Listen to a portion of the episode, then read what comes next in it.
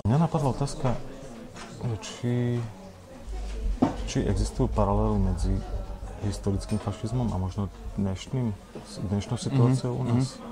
Uh, dnes už vlastne nevidíme fašizmus, aký sme videli v období pred uh, druhou svetovou vojnou, kde to, bolo, kde to bolo vlastne celkom normálne, že ľudia pochodovali v uniformách a hlásali tie heslá, chodili s faklami, faklové pochody a podobne. Dnes už je doba, kde toto vieme veľmi ľahko identifikovať uh-huh. a dnešné, uh, dnešné fašistické hnutia sa musia vlastne svoju ideológiu skrývať.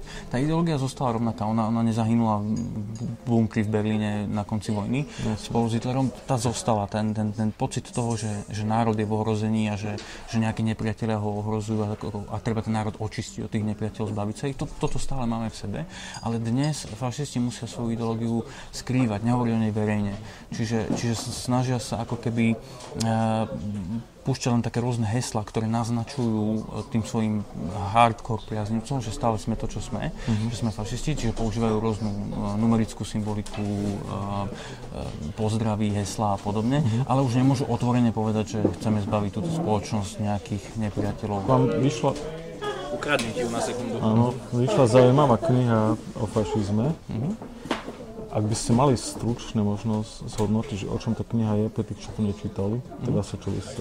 Uh, kľúčom vlastne, alebo dôvodom, prečo som vôbec začal robiť na tej knihe, je to, že som mal pocit, že v, na Slovensku, v slovenskej spoločnosti, aj odbornej, aj laickej, je ten termín fašizmus hrozne taký vágný, že označujeme za fašistov kohokoľvek. Čiže mm.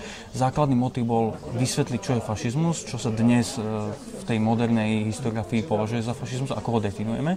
A potom ukázať vlastne štýly, príklady hnutí. E, dva, ktoré, dve, ktoré sa dostali k moci, to bol talianský fašizmus, nemecký nacizmus a dve, ktoré boli úplne marginálne na okraji spoločnosti, to je britský a československý fašizmus. No a potom je tam rozsiahla kapitola, ktorá e, tak naznačuje ten vývoj po roku 1945, že kde, kde sme vlastne dnes. Uh-huh. A e, v princípe o tom je tá kniha. Vysvetľuje, čo je fašizmus a ukazuje na rôznych príkladoch, ako fungoval v praxi. OK, tak ďakujem. Tak tým pádom vás pozývame na dnešnú debatu s Jakubom Drabukom o jeho najnovšej knihe a o, celkovo o, o téme, ktorá je dnes vysosne aktuálna, najmä na Slovensku.